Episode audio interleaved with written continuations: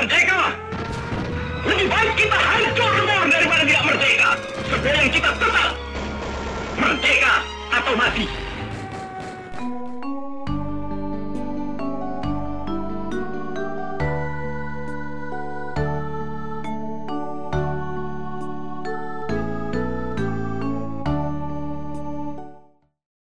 Sampurasun. Selamat datang kembali di podcast The Morning's Memory Lane bersama aku, Alvisa, dan juga ada nih teman aku. Ayo dong bersuara dulu buat sapa-sapa pendengar. Oke, halo, halo semua teman-teman. Nama aku Dina. Uh, tapi bentar deh, Cak, uh, ngomong-ngomong, soal menyapa nih, aku penasaran kenapa barusan nih kamu tiba-tiba pakai sapaan khas orang Sunda. Uh, apa ada alasan dibalik hal-hal itu atau gimana? Jadi gini ya, Din, uh, for your information aja nih. Jadi di bulan Februari ini, khususnya itu tanggal 21 Februari itu ada suatu peringatan yaitu Hari Bahasa Ibu Internasional yang ditetapkan sama UNESCO nih, Din.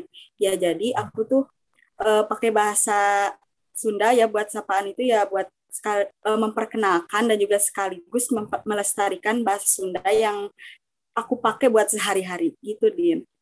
Wih, ternyata ada alasan tertentu ya. Aku kira cuma asal pakai aja gitu. Uh, jadi kayak gimana ya? Sekali mendayung dua tiga pulau terlampaui. Uh, bentar deh, bentar. Uh, aku mau nanya nih. Sebelumnya nih boleh di spill dulu nggak kita mau ngomongin apa hari ini? Soalnya nggak mungkin kan kita cuma ngobrol ngalor ngidul doang. Ya enggak lah, kali ini itu kita mau bahas dan juga kupas tuntas nih Din tentang keragaman dialek dan juga uh, apa undak usuk bahasa Sunda uh, dan juga uh, gimana gitu perkembangan uh, bahasa Sunda dari zaman ke zaman nih. Dan juga serunya di episode kali ini tuh kita berke berkesempatan dan juga uh, bisa gitu berbincang dan berdiskusi dengan salah satu dosen dari Prodi Sastra Sunda dan juga kepakarannya di biologi ya, itu hmm. Bapak Dr. Undang Ahmad Darsa Empum. Halo Bapak, Assalamualaikum. Waalaikumsalam warahmatullahi wabarakatuh. Eh, selamat pagi Bapak, bagaimana kabarnya hari ini? Alhamdulillah sehat walafiat. Semoga kalian juga sama-sama ya sehat dan selalu dilindungi oleh Allah Subhanahu wa taala. Amin. Alhamdulillah ya. Semoga kita semua dilindungi oleh Tuhan Yang Maha Esa di pandemi yang entah kapan akan berakhirnya hmm. ini dan ya semoga kita bisa cepat-cepat beraktivitas dengan normal ya Pak ya karena Amin, amin ya Rabbal. Ya, karena kita juga kangen gitu berak ya, belajar secara tatap muka dan beraktivitas layaknya biasa. Uh, kalau gitu Pak ini dilihat-lihat nih teman aku Alisa kayaknya udah penasaran nih pengen mulai bertanya kepada Bapak hmm. mengenai bahasa Sunda tentunya ya sebagai topik utama pada episode kali ini. Kalau begitu silakan Alisa. Oke Dina, makasih atas waktunya Dina. Jadi gini ya Pak, kalau misalnya ya eh, apa bicara tentang bahasa Sunda itu kayak gak lengkap gitu kalau misalnya nggak bahas untuk khusus bahasa Sunda nih Pak. Jadi kan e, di bahasa Sunda itu kan ada apa ya tingkatan e, buat berbicara gitu ya gimana e, kita bicara sama siapanya gitu kan Pak. Ada yang bahasa lemas buat e, sendiri ataupun bahasa lemas untuk orang lain atau yang buat yang lebih tua ataupun juga bahasa lemak buat yang seumuran kayak gitu kan Pak. Nah, uh -huh. e, saya juga jadi penasaran gitu Pak kalau misalnya tingkatan ini ataupun udah kusuk bahasa Sunda ini udah ada sejak awal bahasa Sunda itu digunakan ataupun munculnya itu seiring perkembangan zaman, Pak. Jadi bagaimana, hmm. Pak? Iya. Terlebih dulu saya ya uh, ucapan terima kasih. Ya, Bismillahirrahmanirrahim. Assalamualaikum warahmatullahi wabarakatuh. Sampurasun, Saudara Alisa, saudara Dina, saudara Taskia, saudara Husni. Uh, tadi saya diawali dengan pernyataan Sampurasun katanya tadi kata kenapa ini boleh dikatakan salah satu khas di antara etnis-etnis di Nusantara ya Sunda memiliki idiomatik khas setiap akan pembicaraan biasanya diawali dengan Sampurasun. Sampurasun itu sesungguhnya bukan uh, warisan dari agama Hindu, Buddha atau apa, bukan, itu khas Sunda Seperti di layaknya di Jawa itu ada horas, eh di Batak itu horas. Nah itu. Nah sedikit boleh saya uh, bicara uh, uh, sampaikan sampurasun ya. ya sampurasun itu dari dari dua kata, sampura dan sun. Sun itu insun. Ya kalau kalau uh, kita mempelajari tentang dunia Islam sudah tingkat ke paling tinggi yaitu dunia tasawuf ya tentang dunia ya keihsanan itu bahwa uh, dalam jiwa kita itu ada uh, sepercik ya tetesan yang disebut sifat ilahiyah yaitu nurani. Nah, nurani itu biasa dalam dunia salah satu uh, uh, uh, sufisme uh, Sunda itu sama dengan insun, sama di Jawa. Insun itu dat ilahi yang ada di dalam al makom ya hati terdalam. Maka kata sampura ini dalam bahasa Sunda itu asalnya dari hampura. Terjadi proses asimilasi ya h lesap menjadi s sa karena sun ujung-ujungnya. Jadi hampura ingsun ya itu eh, eh, eh, eh, yang menurut gramatika tapi menjadi sampura ingsun sampura sun nah ini analoginya ada di Sunda itu biasanya bunyi uh, uh, s ya menjadi h terasimilasi contoh upamanya di Sunda cag urang tenden di handelem siem Nah, ditunda di Hanjuang siang. Padahal pohon handelum itu tidak siem, tapi hiem. Hiem itu gelap. Nah, kenapa menjadi siem? Karena ada hanjuang siang.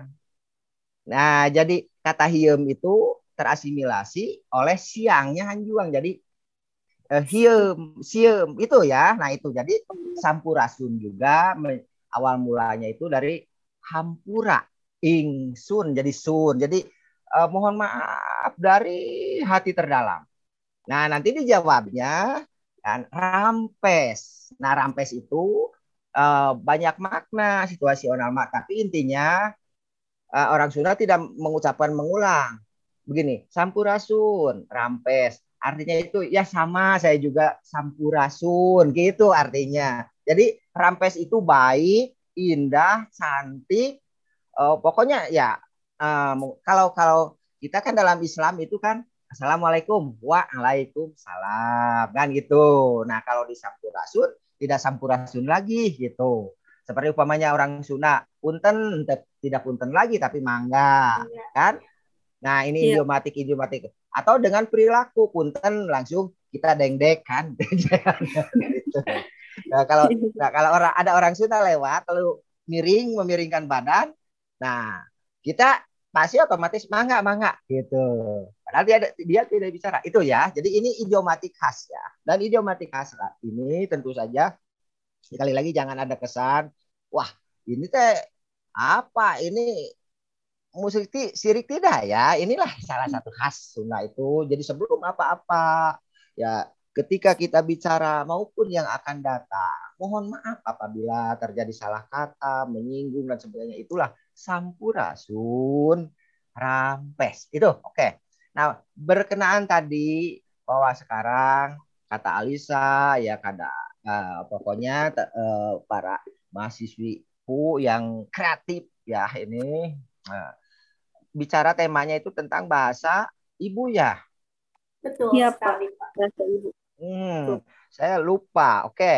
uh, memang background saya, latar belakang saya itu ya sejak S1 saya dari sastra Sunda, senang terhadap naskah-naskah Sunda, ya baik yang uh, lama maupun klasik. Makanya itu definisi secara etimologisnya adalah cinta kata, filos, logos. Makanya ya uh, saya juga ke awalnya ya Nah, kaget kok bahasa ibu. Ternyata kalian itu paling tidak sudah paham ya kenapa saya diundang karena ini juga akan bicara tentang etimologi kata. Itu ya filologi itu bermain di linguistik terutama etimologi kata, stilistika dan sebagainya di samping ya paleografi.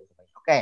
Tadi berbicara tentang undak usuk bahasa. Itu termasuk salah satu ya eh, jenis dialek apa dialek bahasa dialek bahasa itu ada tiga jenis. Ya. pertama dialek temporal. Ya yang membagi bahasa atas dasar kurun waktu. Masa lalu masa sekarang. Nah itu. Uh, biasanya ya dialek temporal itu ada yang disebut kalau ada bahasa Sunda bahasa Sunda kuno dan bahasa Sunda lulugu bahasa Sunda masa kini itu. Ada bahasa Jawa kuno ada bahasa Jawa masa kini atau standar. Ada bahasa Melayu kuno, ada masa uh, Melayu saat ini, kira-kira begitu. Jadi uh, dikotomisnya dua, masa lalu dan masa kini gitu. Jadi masa depan uh, belum itu dialek temporal ya. Contoh upamanya ya deh nihan carita parahyangan sang resi guru ya Mang Yuga Raja Putra. Nah, itu orang mendengar deh nihan. Nah, itu bahasa Sunda kuno, bahasa Sunda yang di, biasa digunakan uh, ngobrol oleh nenek moyang kita khususnya nenek moyang Sunda ya pada sekitar paling tidak 15 abad yang uh, abad 15 ke belakang. Jadi tahun 1400-an. Jadi kalau kita ingin tahu bagaimana nenek moyang Sunda khususnya ngomong ya biasanya ada bahasa Sunda dalam naskah itulah ya. Nah, kira-kira bahasa Sunda kalau itu kalau sekarang gimana Pak itu bahasa Sunda kuno itu? Nah, deh nihan. Deh itu bahasa Sunda sekarang itu ye. Nah, nihan ikie. Deh nihan. Nah, kata nihan ma masih lekat ke bahasa Indonesia. Da, nah inilah deh nihan. Nah inilah bahasa Indonesia. Kalau bahasa Sunda mah tah kie ya deh nihan carita parahyangan. Carita parahyangan teh. Istilah carita was di sini kan ada sejarah. Ya masih ada sejarah. Itu kisah sejarah. Kalau carita parahyangan itu sejarah kan? Karena istilah sejarah itu pun uh, kalau dari sisi kosakata nah, dialek temporal itu kosakata serapan dari bahasa Arab. Kalau hmm. kita orang Sunda men ingin mencari misalkan kisah sejarah di lontar tidak akan ada misalnya sejarah Parahyangan, sejarah uh, Pakuan tidak ada karena sejarah itu datang dari kosakata Arab, sejarotun, pohon. Nah, kalau begitu ya kalau uh, uh, targetnya sejarah ya tentu saja di Nusantara itu termasuk Jawa kuno, Jawa Majapahit, Melayu atau apa tidak ada sejarah. Ini ya. Nah, ini pentingnya betul pengetahuan bahasa itu istilah yang se selevel sejajar dengan sejarah di Sunda itu namanya carita. Carita itu kisah hmm. faktual, sebuah peristiwa. Kalau ada naskah eh, judulnya carita, nah itu pasti sejarah. Yang selama ini menurut metodologi sejarah itu sekunder, padahal tidak, tidak dari psikologi ya. Nah, beda dengan dongeng di Sunda. Kalau dongeng itu hayalan. Hmm. Ya, imajiner. Nah, ini sedikit ya dialek. Ya, ini dialek temporal. Jadi carita itu sejarah. Nah, di mana orang Sunda sendiri kan carita itu sekarang sudah mulai seolah-olah ya uh, hayal. Padahal aslinya bahasa Sunda itu cerita itu sama dengan sejarah. Di samping ada kare kan, ada itu. Oke. Nah, itu dialek temporal. Yang kedua, ada dialek geografis. Dialek wilayah. Upamanya Alisa dari mana aslinya? Pangandaran, Pak. Kalau Dina? Uh, aku asli Bandung, Pak. Nah, kalau dialek geografis atau yang biasanya dibatasi oleh uh, wilayah geografis, ya lingkungan alam. Contoh upamanya, uh, Dina atau dahar. Nah, kata dahar ini agak kasar ya kan seolah-olah ya? Iya, Pak. Iya, Pak. Nah, tapi di Kuningan, di Kuningan itu kata dahar itu hormat, menghormati lemes tidak akan berani misalkan tos tuang. Alisa mangga gera dahar heula. Kan orang tinggal nyentugnya orang Bandung mah. Ada di kasar. Padahal kuningan itu dahar itu hormat. Lemes nah itulah dialek geografis. Jadi ada kosakata kosakata yang kadang-kadang sama. Tapi ya dianggap misalkan eh, kasar di situ mah atau apa kemudian beda makna Ya, itu itu biasanya. Dan yang satu lagi adalah dialek sosial. Dialek sosial itu yang berkaitan dengan undak usuk bahasa, stratifikasi sosial. Nah, tadi yang menjadi pertanyaan awal dari Alisa dan teman-teman. Nah, biasanya ini kaitannya dengan stratifikasi sosial, jadi kelas-kelas sosial masyarakat. Nah, ini menjadi uh, bahan pemikiran. Kan kalau melihat tadi dalam data-data faktual bahasa Sunda, ya kuno dari sisi temporal. Tidak tampak jelas uh, adakah uh, kosakata khusus untuk golongan raja atau elit dengan masyarakat biasa tidak begitu kelihatan.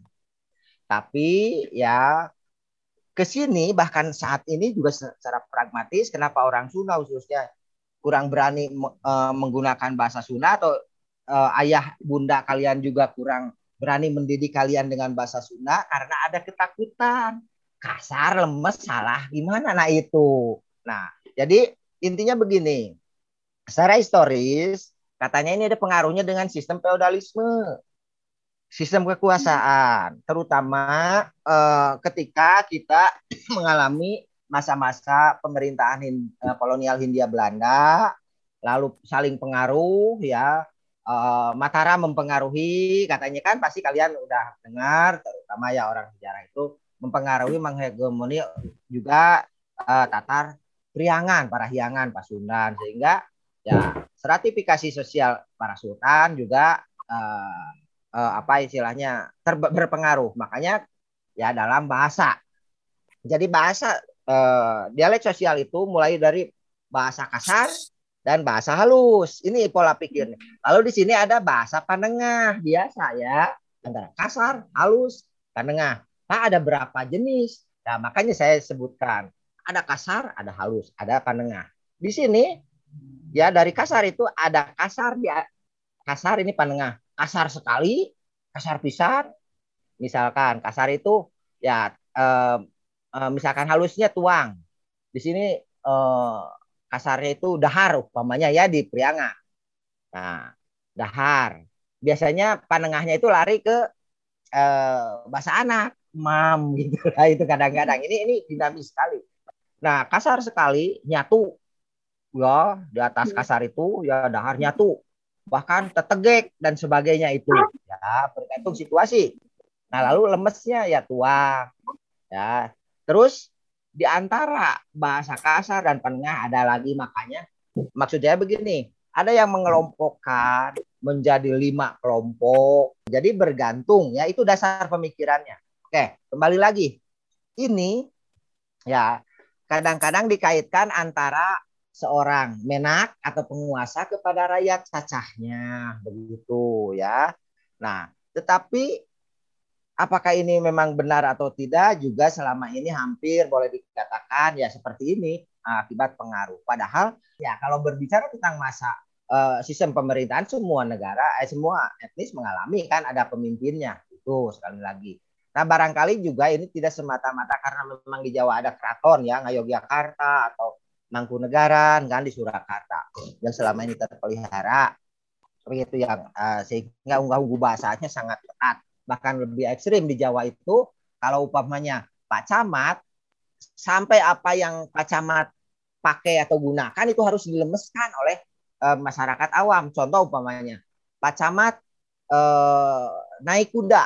Jadi kuda itu biasanya dihaluskan kata kuda juga menjadi kunten. Namun orang sedang tumpak kuda kudanya juga kan harus dihaluskan di sunama enggak ya kuda pacamat kernyatu untuk kuda pacamat menuju tuang. Umpama di Jawa mah tetap kuda pacamat menuju tuang. Margi tuang eh karena kuda nu pacamat. Di sunama ente kuda pacamat ya nyatu ada kang satu nah itu salah satu barangkali ini jadi apakah penting undak usuk bahasa barangkali pasti ke sana nanti Alisa tanyanya.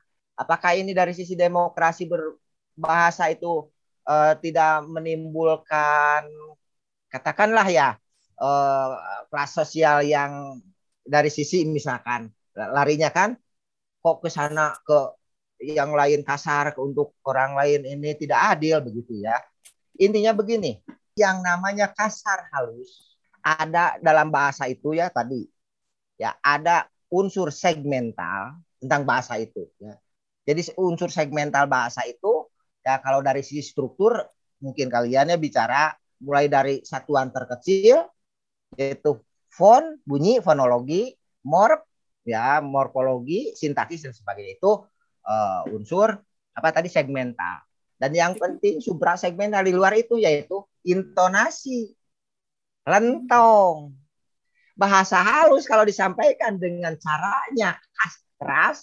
Uh, Dina, Dina, sumangga gerak tuang atau Dina. Nah, beda misalkan. Ya, terus nih parantos lelebok nih.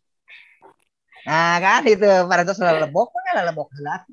Terus nih nyatu tuh sarang taskia itu tetap jadi lentong dengan pilihan kata itu harus balance. Itu intinya sungguhnya. Kok orang itu ketus sekali? Nah, padahal dia sedang bicara uh, uh, uh, halus. Nah, ini juga faktor-faktor suprasegmentalnya ya. Jadi kalau begitu atau kalau bahasa Sunda kuno ada mundak usuk bahasa ya paling tidak tidak kelihatan. Tetapi etika berbahasa lentong rengkuh itu ada. Ada.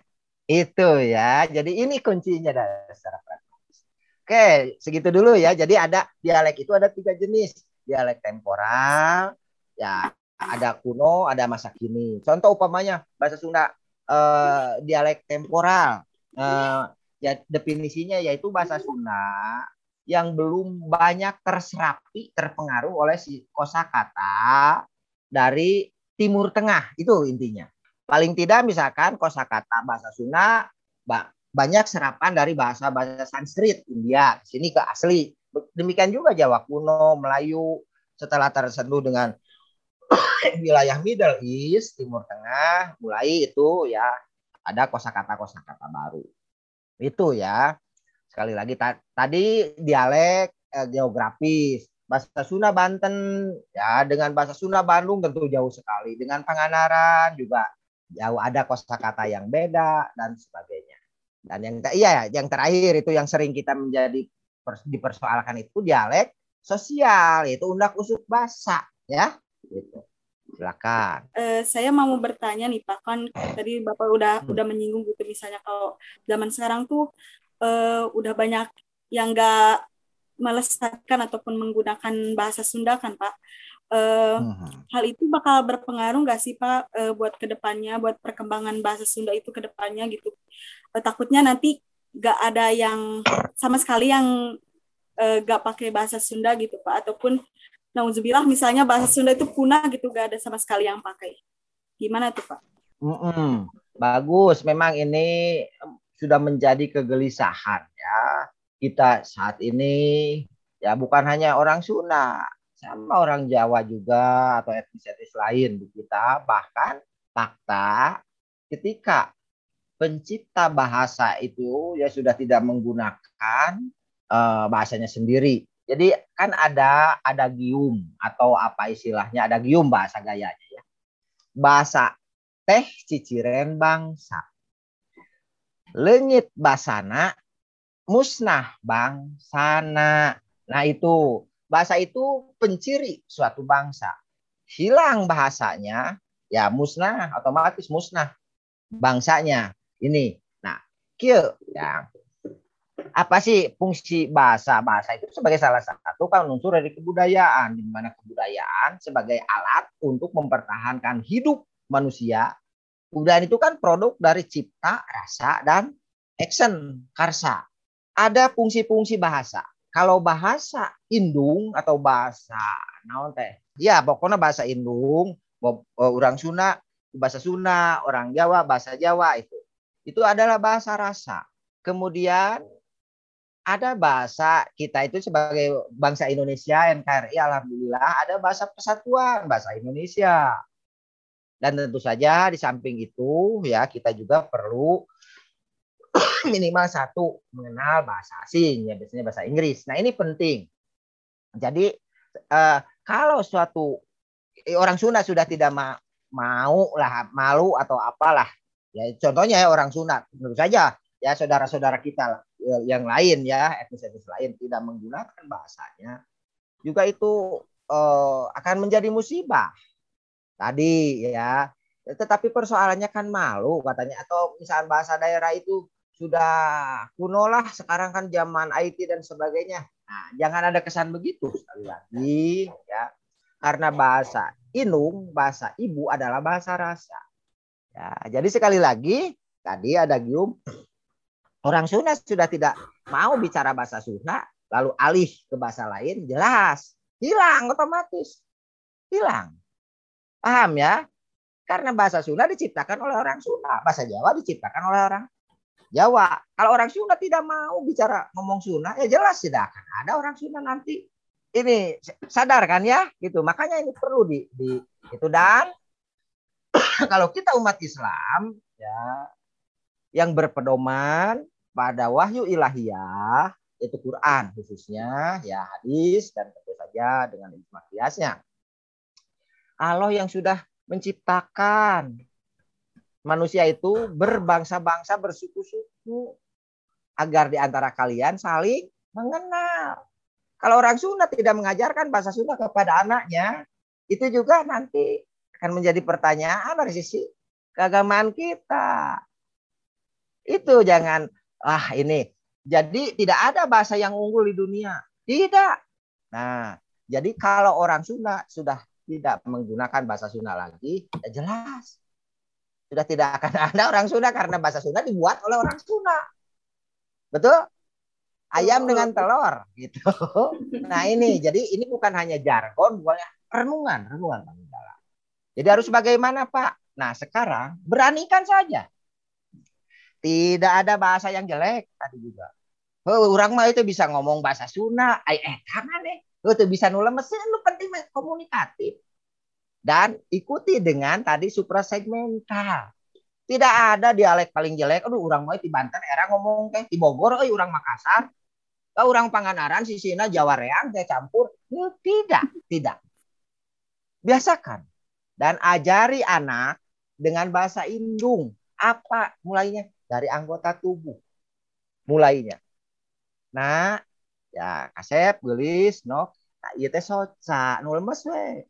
Atau bisa lemes kan wae nu nu kasar oke kayak teh irung pangambung ieu baham ieu cepil ieu rarai ieu kening angket. Nah kita ieu panangan. Panangan paranti naon? Paranti nyana paranti emam nah mulai kosakata kuncinya perkenalkan nama-nama anggota badan itu terus terang bukan karena saya ya kuliah di Sunda dan juga bukan kebetulan saya jadi dosen di Unpad karena eh, di ya, di Sunda. Anak-anak saya ajarkan di rumah bahasa Sunda yang tadi itu. Tapi ketika di luar mau ngomong dengan teman-temannya bahasa Jawa, bahasa Asing, nggak apa-apa. Itu biarkan. Nah, ini masuk TK bahasa belajar bahasa Indonesia lebih kuat. SD sudah mulai Inggris gitu. Dan sekarang anak-anak saya itu alhamdulillah bahasa asingnya bisa kan kursus. Jadi jangan malu. Dan ketika kita menggunakan bahasa Sunda, itu juga mempraktekkan ageman, ajaran ya agama kita khususnya Islam. Nah, jadi cuma yang harus dipikirkan sekarang oleh kalian. Pertama keberanian berbahasa, ya. Nah, ke keberanian tentang kasar lemes mulai dihindarkan. Yang penting paling tidak begini. Abdi neda Nah, Taskia tuang, Alisa tuang. Nah, itu yang yang itu kan tidak usah yang penting mas sekarang ya lemas lemas lemas untuk orang lain, lemas untuk ayah, ibu, untuk itu. Nah, jadi yang penting sekarang ada bahasa kasar dan halus. Sekarang sedang bergerak ke sana. Dan kalian hidup anu kedah ya teras berani teh. Kena ulah ngaraos misalkan ai misalkan seur Alisa teh. Eh, dina dina pas tuang. Abi kita can tuang em. Nah, memang secara ekstrim mah abi tuang tekenging. Ken wae aya nama penting. Gitu kan kita itu. Uh, dalam bahasa lemas tidak usah ada lemas untuk orang lain lemas untuk kita. Sama saja. Bahasa berkembang tadi. Itu salah satunya. Termasuk orang Jawa juga merasa kisru. Menghadapi dilematik.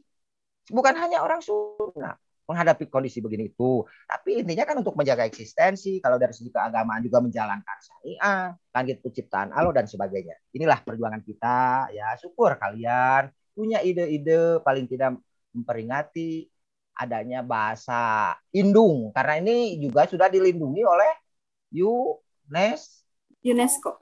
Wah, itu badan dunia ini ya. Dan kelak UNESCO akan terus bergerak karena kalian. Bapakmu mungkin besok lusa sudah tidak ada. Makanya Bapak bangga. Cek orang Sunda teh reus. Tujuan Alisa ya sapara kanca. Kade iya acara teh sanes kanggo ngalastarikeun bahasa Sunda awas. Lastari bahasa Sunda benten sarang lastari bahasa Indonesia. Lastari bahasa Sunda itu memusnahkan. Bahasa Indonesia itu melestarikan kan, mengekalkan. Tapi ngalastarikan hanya beda a dan e kan. Lastari dan lestari itu hampir sama kan. Nah di Sunda itu patah ngalastarikan itu ngancurkan. Nah ona tuh pak ngamu mule ya. Pemilihan terjemahan anak melestarikan ngamu mule, ngajaga ngamu mule bahasa Sunda supaya nanti lestari mun bahasa Indonesia mah melestarikan bahasa Indonesia supaya tidak hancur. Jadi lestari Sunda itu hancur, hilang. Kadanya, nah itu. Nah, iya saresna di satu sisi generasi harapan bangsa sarang ya perundang-undangan negara diatur pisan undang-undang dasar hidup ketos nincak dina neteta raja nincak hambalan aturan hukum meraktekan kesadaran hidup hirup di alam dunia oh gening ilmu tuh bisa iya oke tina ajaran agama itu terkedah uh, orang naon ke kontribusi atau napi jasa orang ke, ke kehidupan iya tetos ayah insya Allah. Asal orang di sarangan tawakal kompak bral itu lakung tapi deh hidup mah masih gaduh peluang gaduh ya nah harus angkat karena teknologi. Bapak nama mantos konservatif. Kuma nah nuku minggu bapak obrolan iya bakal di apa dipidangkan, disajikan.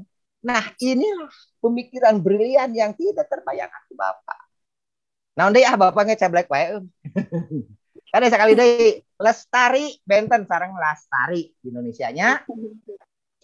Bangga Sunda sarang bangga Indonesia benten. Gitu. Reus orang. Kade. Ken. Itu fatal pisan. Pas fatal. Kemari Bapak dialek geografis, dialek temporal, dialek sosial Bapak mempelajari. Usir, usir, awas. Di Indonesia ya di Melayu, usir. Di Sunda ya. Tapi bentena, namun usir, usir bahasa Indonesia itu harus disuruh pergi kan menjauh. Kalau usir bahasa Sunda, ya kuno terutama didatangi. Nah, jadi harus didatangi itu bedanya. Jadi ada beberapa kosakata yang kontradiktif itu. Tapi untung usir mah sudah aja itu ya. Usir Sunda ini terus mulai terpengaruh ya usir Melayu Indonesia. Suruh pergi. Padahal di Sunda asli usir itu harus didatangi. Itu nah inilah ya dialek tadi temporal. Sekarang kembali lagi kepada dialek sosial itu undak usuk bahasa Sunda. Itu memang latar belakangnya ada kaitannya dengan uh, apa istilahnya stratifikasi sosial ya tentang ya kelas-kelas sosial. Ya itu. Ini juga uh, berlaku zaman feodal di mana kita terjadi hegemoni hegemoni politik kan gitu. Dari Hindia Belanda dari nah sekarang kita sudah zamannya merdeka tapi ingin mempertahankan bahasa ya dari sisi etika. Intinya etika. Yang penting ada bahasa ya kasar bahasa halus itu saja. Ketika kita misalnya Alisa sebagai mahasiswa lalu naik angkot mang ya mayar mere duitnya nah itu hindarkan lah. Sekalipun kita mahasiswa tidak rugi kita berbahasa halus kepada mang-mang bahkan kepada ya misalkan peminta-minta ge. Di mangga iya wayah nanya sing manfaat. Itu tema rugi. Sesungguhnya paling ketika kita tidak sadar akan muncul bahasa-bahasa kasar itu pun kan usahakan dihilang. Jadi siapkan aja lah itu jadi kita pilih bahasa itu kalau bisa demokratisasi bahasa. Tentunya diikuti dengan harus yang menjadi catatan bahasa Sunda kalau ingin kuat diterima ya dalam proses perjalanan jangan terlalu ekstrim. Kasar halus penengah untuk saya untuk berbicara. Itu karena dari sini sejarah dulunya juga kan tidak seperti itu. Nah ini modal kalian untuk mencoba memproses kembali bahasa Sunda supaya tadi kan biasa dimumule biasa di bisa dilestarikan Mas Mangga, silakan. Hmm. Mungkin ini pertanyaan terakhir ya Pak. uh, dikarenakan waktunya terbatas Pak.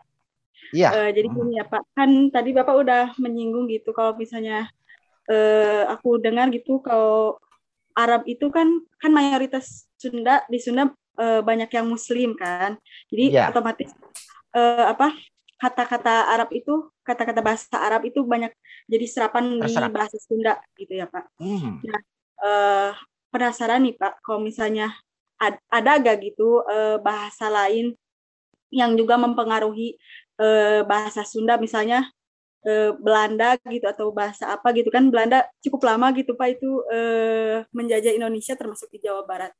Iya. Uh, begini, karena memang karakter atau sifat bahasa itu eh, eh, kan fungsi bahasa itu eh, bahasa itu definisi ya bahasa itu merupakan sistem simbol bunyi. Bahasa itu ya diciptakan definisinya ini sistem simbol bunyi. Ya ada vokal ada konsonan. Yang bersifat ab arbitrer mana suka sewenang-wenang. Yang digunakan sebagai alat komunikasi sesamanya atau antar sesamanya. Itu definisi bahasa. Jadi ada tiga kunci ya eh, dalam definisi bahasa. Kan biasanya suka ada keyword. Nah, pertama sistem bunyi bahasa itu. Jadi bahasa adalah sistem simbol bunyi. Ya, bunyi itu ada vokal konsonan yang bersifat mana suka atau arbitrer. Ya. Dan berfungsi sebagai alat komunikasi antara samanya itu tiga kata itu yang harus dipegang dalam definisi bahasa. Contoh, misalkan kursi itu dari bahasa Arab, kursi. Kursi di Sunda. Itu ya. Lalu jandela itu di bahasa Portugis. Ya, itu.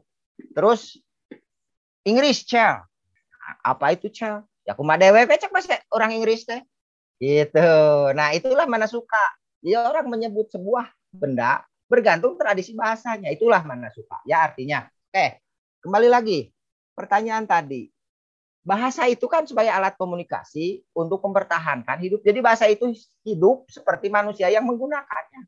Kalau bahasa bahasa bahasa tertentu atau bahasa Sunda mengurung diri tidak mau menerima serapan dari bahasa asing, ya sebutnya ya nanti akan mati.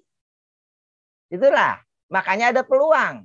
Ya, kanggo hidup untuk kalian untuk terus ya mengamati bahasa ke mana pergerakannya bahkan diarahkan. Bisa diarahkan. Tadi ya serapan dari bahasa Arab banyak.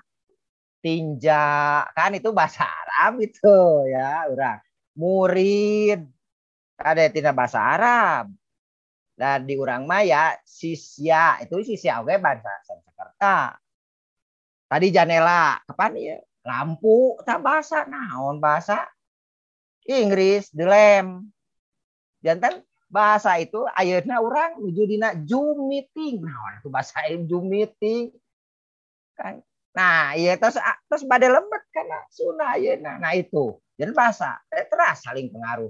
Bisa kali dari apakah eh, bahasa itu harus menutup diri? Tidak boleh apakah bahasa sunnah khususnya menerima unsur-unsur asing? Menerima tadi. Bukan hanya dari kosakata bahasa Arab dari kosakata Barat notabene ya Eropa termasuk ya Amerika saling menyerap. Dan kita sendiri. Kan misalkan di bahasa Inggris buka kamus bahasa Inggris. Misal English Indonesian Dictionary misalkan.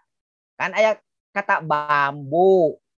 Bambu itu nusantara ada di Inggris berarti tidak mengenal bambu. Orang Sunda ya tetiasa nyebat F atau V orang Sunda mah we kapungkur eh, di bahasa Sunda kuno kur ada 18 konsonan kaganga, cajanya, tadana, pabama, yaralau, wasaha. Tidak dikenal misalkan F. Kunaon uh, dina itu kemarin itu itu Zoom meeting. Aduh, abi teh kamari teh flu. Nah. Hoyong peyem, nah meli peyem hujanan tumpak Vespa. Kan flu, flu peyem Vespa. Orang Sunda mah luwe peuyeum Vespa. Fitnah orang Sunda tidak bisa menyebut F. Nah, itu. Tapi dalam bahasa tulis kedah katingali F, P itu. Nah, iya serapan. karena istilah aku saya bahasa Sunda. Jelas kan? Vespa, oke sanes, tinggali. Nah, kalau bahasa sekali lagi tidak membuka diri, jadi kan ada seleksi alam secara bahasa. Selagi masih ada kosakata yang bisa disamakan, tetap. Tapi kalau tidak ada, mau tidak mau harus berterima. Bahasa mana pun, bahasa di dunia. Nah inilah perlunya bahasa jangan dibiarkan begitu saja berjalan, takut mati. Atau dibiarkan tan berkeliaran itu sendiri juga akan kacau. Kan kacau kita itu. Nah, eh, Alisa, Dina tadi sekali lagi apakah serapan ada? Barangkali itu ya. Dan bahasa itu hidup. Hidup. Lalu biasanya satu hal yang tidak disinggung di sini. ada dua penciri. Jadi bahasa itu penciri eksistensi atau keberadaan suatu bangsa. Bahasa itu ya, itu kuncinya ya. Ada ciri yang kedua, penting, yaitu aksara. Cuma aksara, tidak semua bangsa mampu menciptakannya. Ini yang kadang-kadang kita lupakan. Saya membaca tulisan di sini Husni Rahma. Ini tulisan huruf Latin. Nah, yang menciptakannya hampir bisa dipastikan ini orang bangsa Latin, tapi bangsanya sudah tidak ada. Tapi kan masih tersebut eksistensi orang Latin yang sekarang tadi bahasa Latin sudah tidak digunakan hilang. Untung ada dalam tulisannya. Tapi orang Latinnya ada, ya sekarang kita tidak tahu persis karena daerah sebarnya di daerah Yunani, ya pokoknya di di daerah Mediterania itu bangsa Latin itu Itali, ya itu turunannya Latin. Apakah orang Sunda mau seperti itu? Hanya tinggal turunan-turunannya karena bahasanya tidak ada. Tapi untung Latin itu aksaranya masih ada. Nah, kembali ke aksara. Di Nusantara ada beberapa etnis yang sempat menciptakan aksaranya sendiri. Salah satunya adalah orang Sunda. Tidak semua ya mampu. Orang Arab, bangsa Arab, di samping menciptakan bahasa Arab juga aksara Arab. Itu ya kita melihat di apa uh, tulisan apa misalnya oh ini itu aksara Cina oh itu aksara Korea oh itu aksara Thailand itu adalah menunjukkan identitas. Makanya sekali lagi di samping bahasa juga patut kita memperkuat ada aksara Sunda itu ciptaan orang Sunda patut menjadi bangga. Pada saya emang nggak belajar saya mah nggak bisa baca. Bagi kalian juga bisa sekaligus untuk berbicara bahasa itu dengan aksaranya tulis saja di kaos. Ya apa itu tulis itu? Karena mereka ya dalam rangka destinasi wisata itu mereka yang dicarinya itu lokal wisdom. Karipan lokalnya. Gitu. Jadi eh, tidak semua bangsa etnis sempat menciptakan aksaranya. Berarti orang Sunda khususnya umumnya ya beberapa etnis misalnya Jawa, Batak, Bugis, Makassar sempat menciptakan aksaranya. Tidak kalah oleh ya bangsa-bangsa lain umpamanya Arab dan sebagainya kan itu Eropa. Nah ini juga dua penciri. Kalau dengan aksara kita tidak bertemu dengan orangnya tidak mendengar, ya itu juga menggambarkan. Jadi kalau bahasa itu ya visual, eh, aksara itu. Kalau bahasa audio, kita tidak akan pernah tahu orang Sunda kalau tidak ngomong bahasanya atau bacaan. Itu barangkali ya. Jadi pertanyaan pertama ya insya Allah mudah-mudahan saya bisa jawab. Apakah bahasa Sunda menerima unsur-unsur serapan dari bahasa asing? Menerima dan masih terus berproses. Demikian pula bahasa lain. Inilah ya gunanya, pentingnya kalian ya mengadakan acara semacam ini ya. Terus ini jadi mulia. Tadi eh, yang Bapak bahas itu memang seru banget gitu Pak eh, dan juga banyak informasi dan juga ilmu gitu bagi kita dan juga ya bagi saya ataupun teman-teman yang lain itu Pak. Eh, kalau, kalau misalnya ini karena terbatasnya waktu ya Pak, kalau misalnya hmm. waktunya banyak mungkin bakal kami gali lebih dalam lagi gitu sih Pak. iya, insya Allah ya, mangga sok silakan. Oke. Okay. Dan uh, barangkali ini saya ingin menyampaikan permohonan maaf ya kepada kalian ya apabila ada perkataan saya yang terlalu ya uh, berlebih-lebihan apalagi menyinggung kalian insya Allah tidak bermaksud itu tetapi sebaliknya saya sangat bangga. Ya, Bapak Kalintang Reus, nak, ya Reus. Ya, bahasa Indonesia itu bangga terhadap kalian. Itu ya, dengan acara ini. Lanjutkan silahkan dengan narasumber yang lain karena pada prinsipnya secara kultural kalian sedang uh, apa mempertanggungjawabkan keilmuan ya sesuai dengan ya semua norma-norma baik norma negara, norma akademis dan sebagainya dan juga dari sisi agama. Terima kasih. Wabillahi topik walidaya. Wassalamualaikum warahmatullahi wabarakatuh. Waalaikumsalam warahmatullahi wabarakatuh. Wah, seru banget ya kita bisa ngobrol santai tapi tetap dapat pengetahuan baru yang sangat menarik dan juga pastinya berkualitas. Nah, kami juga ingin mengucapkan terima kasih banyak kepada Bapak karena sudah bersedia menemani kami dan juga berbagi ilmu di Temolen episode 17 kali ini. Semoga kami bisa bertemu dengan Bapak begitu FIB mulai mengadakan pertemuan tatap muka. Oke, dan juga terima kasih juga untuk teman-teman yang sudah mendengarkan sejauh ini. Semoga semua selalu diberi kesehatan dan juga kebahagiaan. Kami pamit, sampai jumpa di lain kesempatan. Ciao.